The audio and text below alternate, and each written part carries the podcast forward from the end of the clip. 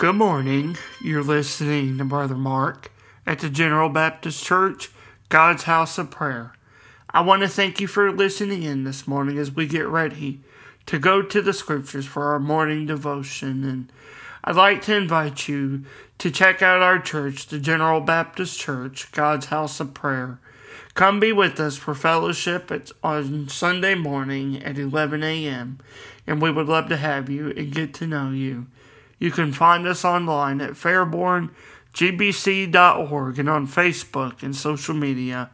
And lastly, if you enjoy our morning devotion, you can click subscribe in your podcast app to receive each and every latest update, every latest devotion.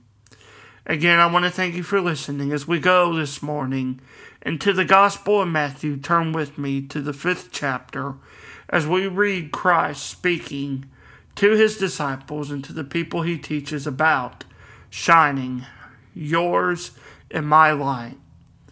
In Matthew chapter 5, in the 15th verse, Christ tells them, Neither do men light a candle and put it under a bushel, but on a candlestick, and it giveth light unto all that are in the house.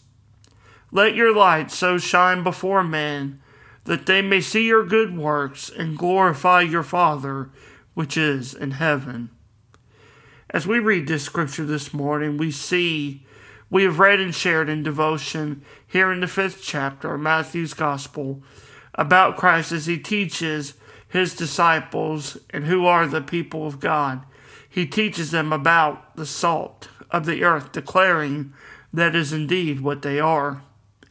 He uses this analogy, this metaphor, to demonstrate how the people of God must bring the Savior, the true Savior of Christ, into this world.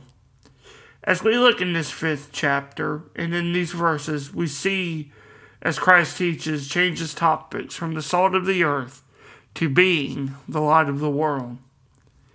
Christ indeed tells the disciples how they are the light of the world, a city which is set on a hill, we find in the 14th verse. So, why does Christ speak in such a way?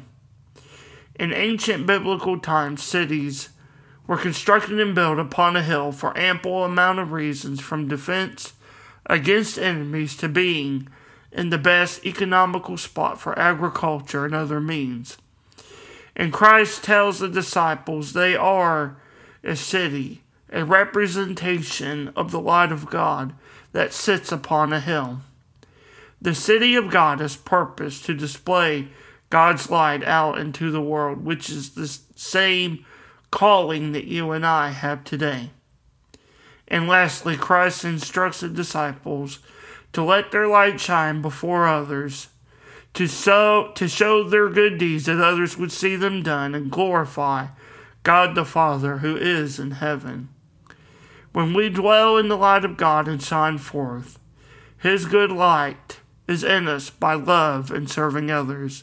And when we do so, we do honor Him among this world, and we do glorify the Father.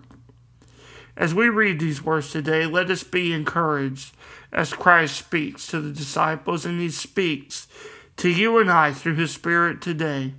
Let us be diligent to listen to the, the, the, call of His Spirit. God indeed has anointed us by His heavenly Spirit, His Holy Spirit, to be the bearers of His magnificent light.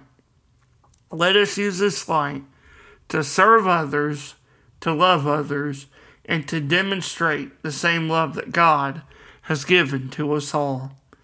When we do these deeds in love and service, then we will show the light of God, and truly we will glorify the Father. I want to thank you for listening this morning, and I pray that this scripture is a blessing to you. God bless.